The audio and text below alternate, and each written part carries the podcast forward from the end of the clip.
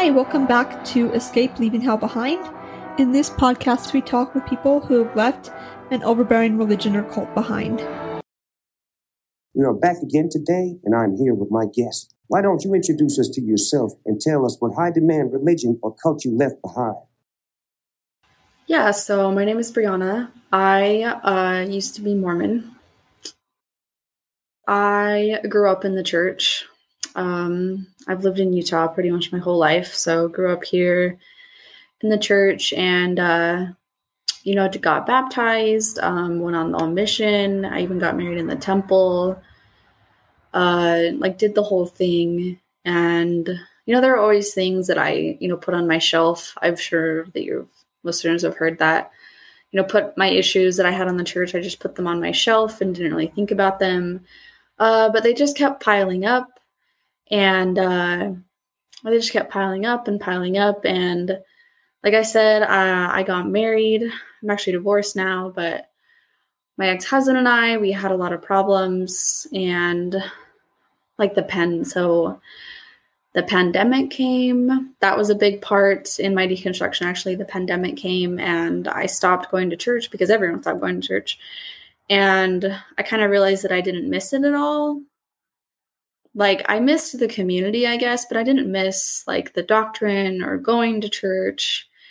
And then eventually when the time came around to like start going back to church, like I still realized that I didn't really miss it and I had all these things that were troubling me, like the role of women in the church, the role of LGBTQ people, everything like that. And then um I uh actually last year sometime I realized that what I had previously thought was a sexual sin, that was actually that I had been assaulted and that I had been forced to repent for it. And I had all this stuff happen with my mission president and other mission leaders regarding that. And that kind of shattered my perfect little Mormon world. And then I was trying to figure out a way to stay within the church. And so I read a bunch into church history and found out about all these problems that I didn't know about and uh, eventually it just got to be too much like i learned too many things and it was just i couldn't justify it anymore. And eventually i got to the point where i felt like i couldn't like be a good person and still be a part of the church like i couldn't be part of an organization like that and yeah that's kind of what led me to leave. So what would you say is your biggest shelf breaker? I wouldn't say there was any one doctrine or one piece of something within the church. I think honestly, it was just finding out about all the things that they don't tell you. Like, I often tell people, I feel like the Mormonism that I grew up learning about is not the Mormonism that actually exists. So I feel like I would say that it's all of the church history that they hide, everything that they still do, that they still try to hide, still try to justify. Like, I just, like, all of that was too much for me was like, I can't be part of something that isn't even honest, you know? So, how was dealing with purity culture growing up for you? I didn't realize until I left about how toxic it was. Like, I remember in Young Women's, which is the girls' youth organization within the church, that, um, like, I remember we had a modest fashion show and that we were really encouraged to be really modest and it was in this very like toxic way like that we shouldn't um that we should help the young men to have pure thoughts and that we don't want to distract them and that we're not respecting ourselves or respecting our bodies if we dress in a certain way. And like i remember we having lessons in young women's as well on sunday and just um about how if we had sex before marriage how bad that was and and while if abstinence is your deal, that's fine. Like, but it was just taught in a very toxic way. And then when it, then when I got assaulted, it led to me having very like toxic thoughts about myself. And because the distinction was never made whether if you have sex on purpose or involuntarily, uh, like it just is such such a toxic way of thinking and uh like how do I even say this? Like it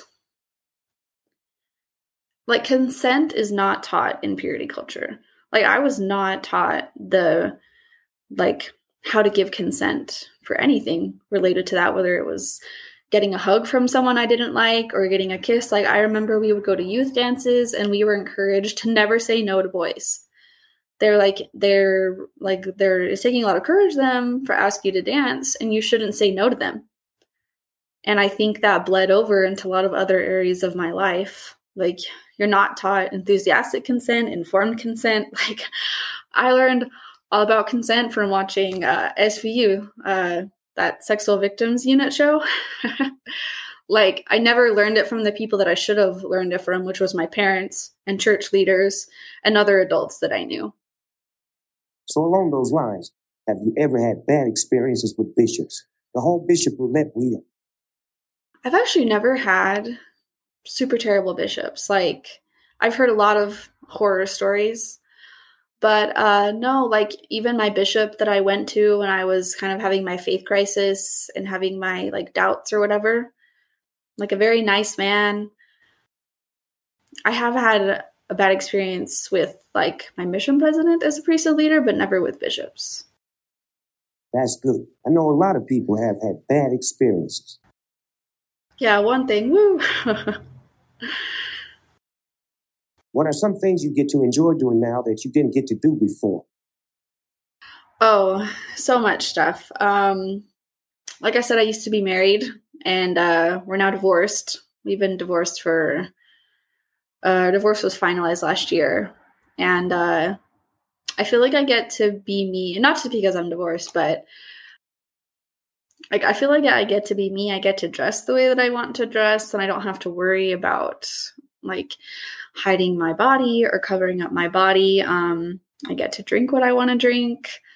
Like, if I want to have coffee, I have coffee. If I want to drink something else, I drink something else. Like, I feel like I don't have to restrict myself and live according to a certain set of ideals that I was taught. Like, I get to decide what I get to do now with my body, with my life. Like, my life has changed so much in the last year and for the better. Like, I have learned so much about myself and like I've changed career paths. So like I feel like I'm getting to do what I actually love. Like I said, I it's just it feels so freeing that I get to just choose what I want to do. And if I want to go out and uh, I don't know, drink five cups of coffee, I go out and drink five cups of coffee, which is not necessarily healthy, but it's like I get to choose that for myself, you know? So, what career path did you have before, and what field are you going into now? So, I actually was a stay at home mom. I uh, have an almost four year old, she'll be four next year. And uh, I was just kind of living my life like the way the church teaches you. Like, I, I had an associate's degree, but I was staying home with my child.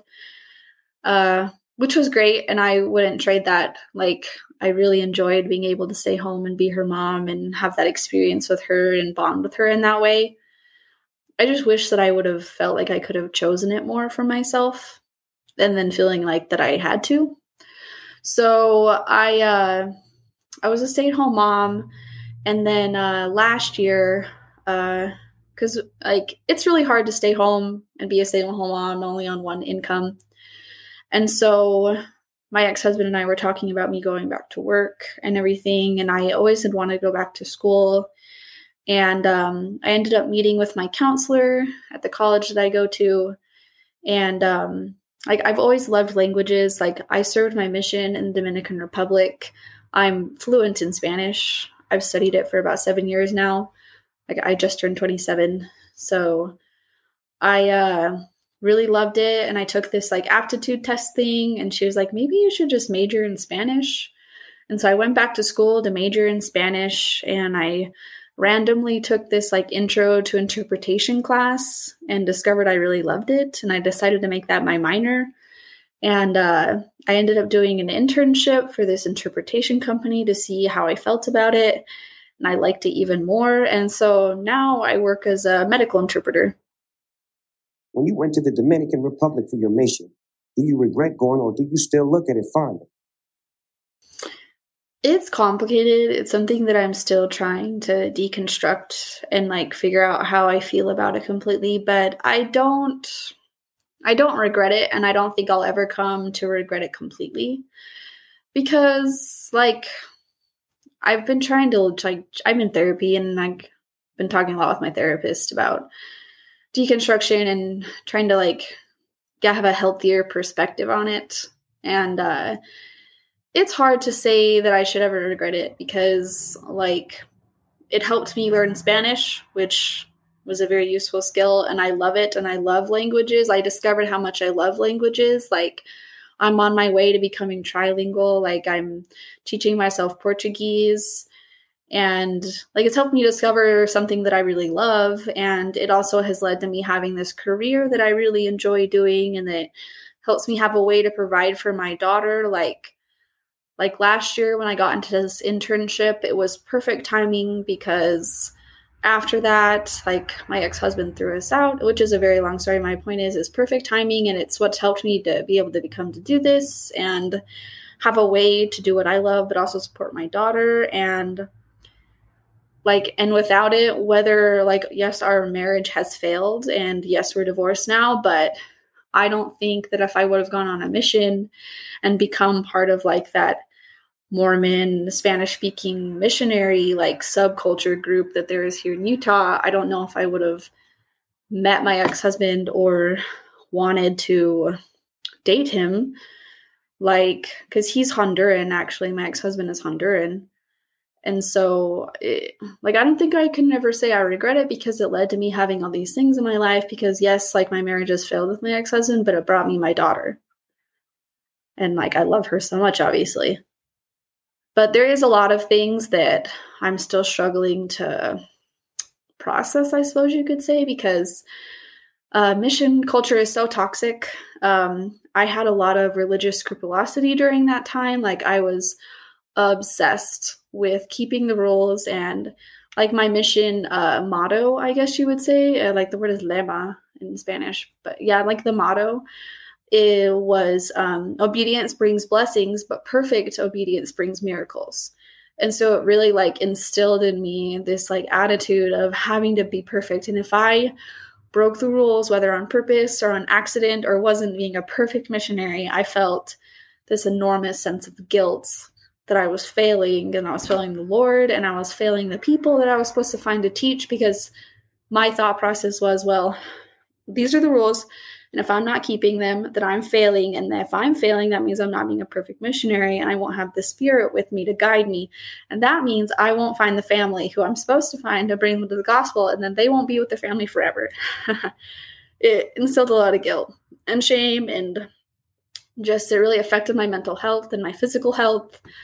Uh, like I had some health problems as well during my mission. I got parasites a few times. So it's hard. It's like a double edged sword. It's like, yes, I don't regret going like the big picture, but it's also hard because it has affected my life in negative ways as well. Like, I actually have an autoimmune condition now as a result of having parasites on my mission. And that's something I'm going to have to live with for the rest of my life. And sometimes I can't help but think things like, well, if I had never gone, like, who knows? I maybe i would have been able to go even longer without having my autoimmune condition like becoming triggered or becoming active in my body. So now is your family still in? Most of them are. A couple of my siblings are out. My parents are still in. They're more nuanced i suppose you could say they've been fairly accepting since i left um, a lot of my extended family are still in. Like I have like 35 cousins and like a lot of aunts and uncles. Like I have a big extended family, so a lot of them are in, but immediate family it's some in, some out. That's nice you have some family that are out that you can relate to. It is nice. Um when I left, my aunt had left years and years before I did and um they were really like a source of like support for me when I left because I didn't really feel like I got that support from anybody else, um, especially from my ex husband. He was not very accepting at all of the fact that I wanted to leave. So, I was trying to co-parent with him when he hasn't left and you have? So when I first left, um, when I first told him that I was having all these doubts, and I shared with him about like what made me start having these doubts, which was my assault and how it was handled within the church, and then everything else that I discovered after that. Um, we were in marriage counseling at the time. Like I said, our relationship was not already doing well.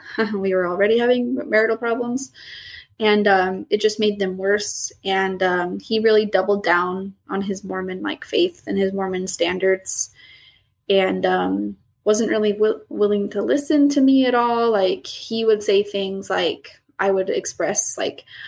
I want to try coffee, or I would like to try this, or I don't really want to go to church today. And he would say things like, Well, I'm not going to have that coffee in my house. It's Satan's drink. Or he would it was just looking back i need i see how toxic it was and how manipulative he was. But um, at the time i was so focused on just i was desperate to make my marriage work because of what you're taught. I was like we just need to go to more therapy and i just we just need to make compromises. And i thought well if i just compromise enough like it'll be fine. And i was and i would tell him all the time i'd say things like listen you you don't have to listen to the specific problems that i have with the church. I just need to feel supported by you. Like i want to make this work for us and for our daughter. And in the end it wasn't enough. Like a lot of things happened besides that but uh, we just were never able to get along and co-parent effectively while we were together. And as like a personal couple outside of our relationship with our daughter it just it wasn't working. Has that gotten any better, or is that still the same? Uh, it has gotten better in some ways. Like um, getting that distance from each other really helped. I don't know about his part, obviously, but for me at least, as soon as because the way we split up was very conflict filled. Um, he kicked us out of the house. A couple of things happened that contributed to that. Um, but he ended up kicking us out, and so it was very conflict filled and very like I just I don't know how to say this really, but at least for me, like even though we were splitting up in such a conflict filled way, like him kicking us out and cutting us off and like taking the car and taking pretty much everything and I had to go live with some friends in their basement, like uh, as soon as I left, I felt like I'd been suffocating. I felt like I had been suffocating under like what I thought this relationship should be and what I thought I should be doing, and just being so hyper focused on trying to make this work. And as I've gotten some distance, I really realized how toxic our relationship was, and it's really helped me gain clarity and just be able to focus on our daughter, which is what's most important. So I feel like, at least for me, it has helped. I've been able to calm down and not feel so upset with him. With him, on his part, I obviously don't know his motives behind acting this way, but it's off and on with him.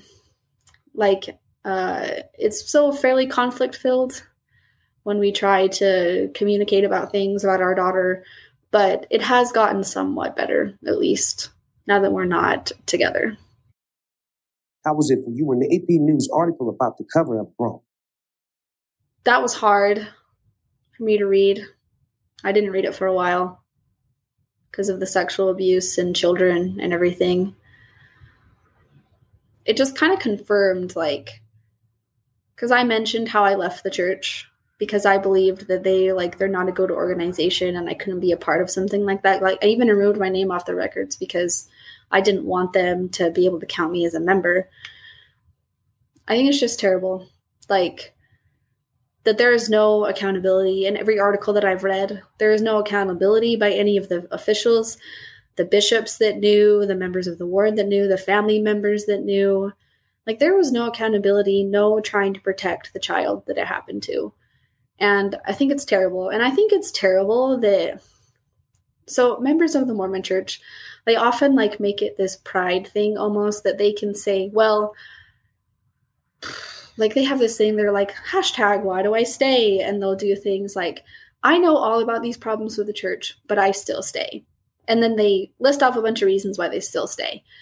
And I think it is terrible that members of the church can know about things like the news article or other scandals that have happened in the Mormon church, or just knowing or understanding how terrible the doctrine is, and that they still choose to say that there are still members of the church that I know some personal members of the church that I've seen, I saw them on my personal Facebook feed and personal Instagram feed defending the church after this article came out. And I think it is terrible and wrong and immoral. And that why do you want to uh, defend an organization that enabled the sexual abuse of uh, that girl and her sister, I think, for years and years and years? Like, it's not a point of pride. It's not a point of your how faithful you are. Like, the like the church does not deserve to be defended in that way. I totally agree. Now, as we get closer to wrapping up, what are three tips you have for people looking to leave? You know, I would say, as hard as it is, or hard as it was to leave, like I said, I grew up in the church and I left behind like my whole community, my way of life, like my marriage. I left behind all of that. I lost so many friends. I lost my mission community that I was a part of. Like it's so much, and I still live here in Utah. And so sometimes it's a really big reminder of what I've lost, but also like what I've gained. And so I would say it's really scary to take that step, but you have to do what's right for you. And I know it can be hard to not let like the opinions of others influence your behavior. Like it can be scary to think about what your family is going to think about what your partner is going to think. Like it can be hard to be in a mixed faith marriage if that's your if that's what's happening to you or it can be really hard but i look at what i've gained and i look at how far i come. Like i have a wonderful partner who is so great and like i've discovered so much about myself and I, I would just try to keep it in perspective like that what you're going through right now is just temporary and that I promise like it's so much better on the outside. And I know that the church teaches you that you can't find happiness outside of the church and that that it's just a temporary happiness and that as they love to say that you can never find true joy but it's not true like I've learned who I am like I've discovered that I'm not straight that I'm into all these things that you can have a partner who loves you and appreciates you and that you don't have to live your life according to someone's ideals. Like, and I never would have been able to do those things in the Mormon church. So I would just say to try to keep it in perspective that there is so much more on the other side. It's so much better. Anything else you want to add before we go today? The church does not have all the knowledge, no matter what they tell you. And that it's okay to trust in your own feelings and your own thoughts and your own intuition and everything like that, like, it's perfectly fine. Like, what you think is valid and what you feel is valid and what you want is valid, no matter what they tell you. You don't have to live your life according to their ideals, according to their standards, especially if it makes you unhappy. Like, they have a, such a toxic ideal of that you should suffer that, like, Mormons love to have a good trial. They love to feel like they're suffering for the sake of the gospel or whatever and they're like oh if i'm not going through some trial something must be going wrong but it's okay to be happy and it's okay to trust in your own perception your own ideals your own thoughts and what you want independent of what they want. You don't have to be part of the mormon church to be happy. Those are great thoughts. Thanks for coming on. Thanks again for joining us today. As always i want to give special thanks to our sponsor and friend Corporate Design Solutions, who has generously made it possible for this podcast to be a reality. If anyone is looking for help protecting their digital info, please email Michael at helpdesk at corpdesignsolutions.com.